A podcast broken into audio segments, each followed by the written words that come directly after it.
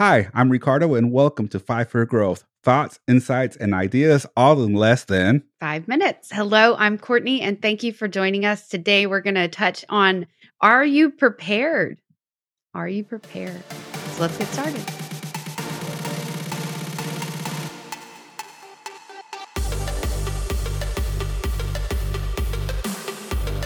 Are you prepared, Courtney?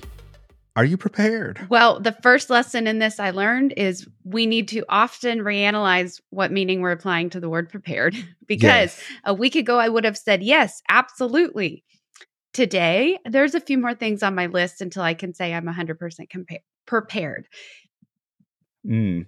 Yeah. You know what just came to me the minute that you said that? The second that you said that, I have my notes here ready for this episode. However, you're not prepared. You don't know how fully prepared you are until you're challenged. Mm-hmm. Yeah.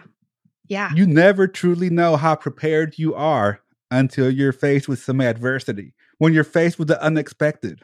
Mm-hmm. Yeah. Then you really get to challenge yourself and determine how prepared you are. Yeah. And then the warrior steps in. So it's, it's, oh, yeah. Like you're, in a battle, you know, in your brain. Your instincts are alive. So, so okay. So the big lesson from this last week with um, I am with a plumber, and there is a plumbing company with.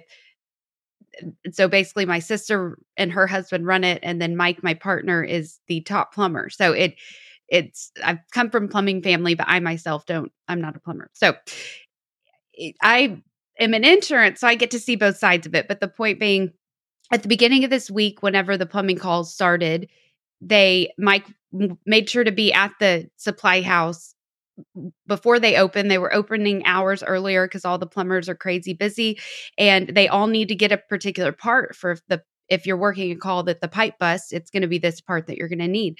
And so at first he purchased enough for the week, so he thought. And that just got him through the day. So the very next day on Tuesday, he was up there 6 a.m. when they opened and he got enough for the next week.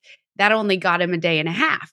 And so then what happened was the supply houses ran out because every plumber in DFW is looking for this one part, right? And so it doesn't matter how much backstock you had. And a lot of these plumbers keep their vans stocked. So this is something they usually they don't need to ever run and go refill because they just carry them and they have all that they need, right? And so as so anyway, we see it in the grocery stores now. It's like the actual transportation of the food was delayed. So even though we had food those first few days, now certain areas or certain categories of food aren't there at the grocery store. So there's these after effects. So I think we just all learned a different level of the lesson that yes, you're prepared, but then you grow. Things happen. Unexpected life is right in front of your face.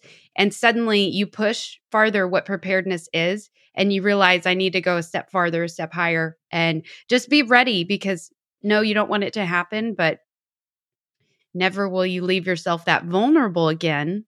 Mm. And, you know, in survival mode, you, you don't want to be vulnerable. That causes bad feelings, that causes you know scary feelings in yourself so you can control that and we forget that but you don't know what you don't know and texas just learned a lesson and something we'd never really learned before. Correct and one thing that comes to mind when you talk about being prepared and i'm hearing you talk about that is don't allow you don't allow the thoughts of not being prepared to stop you from even going and doing something. Right. Oh yeah. Don't allow those thoughts to stop you don't allow those thoughts to hinder you. Like, oh, well, I'm not prepared. So I can't really face this situation head on. I'm just going to curl up into a little ball and go to bed. No, you get out there. You yeah. turn your warrior on. You go out there and get those parts like Mike did. Mm-hmm. Yeah. Don't let that stop you. Just keep going back to the supply house. And you know what? There are there were there's so many shops, but different stores. So it's like I think Home Depot and Lowe's, they were the only ones that ended up having them in stock, but they were a giant corporation, right? So they were able to move a lot from some states that basically didn't they were able to get some here.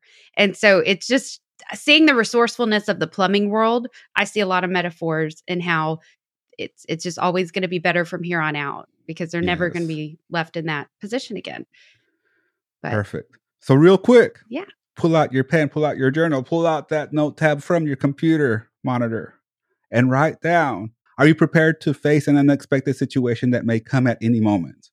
Mm. If not, what do you need to do to get prepared for that?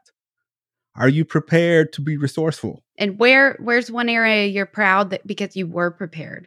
Because we Mm. don't want to shame you. We don't want you to make the list of negative things that you have to do. So just throw in some pride, be proud of yourself for something and just what is an area you were prepared you you had the ice scraper in your car, you did whatever, you know, fill in the blank, but you're like, "Ah, I did set myself up pretty good for that. So make sure to add that note too. It's just about expanding that thought to be okay, maybe I need this, maybe I need that. Next time I'm going to do this, next time I'm going to do that. Yeah. Thank you for tuning in for a special Five for Growth episode. Thoughts, insights, and ideas all in less than 5 minutes. And remember to always be a force for growth a force for good. and a force for greatness.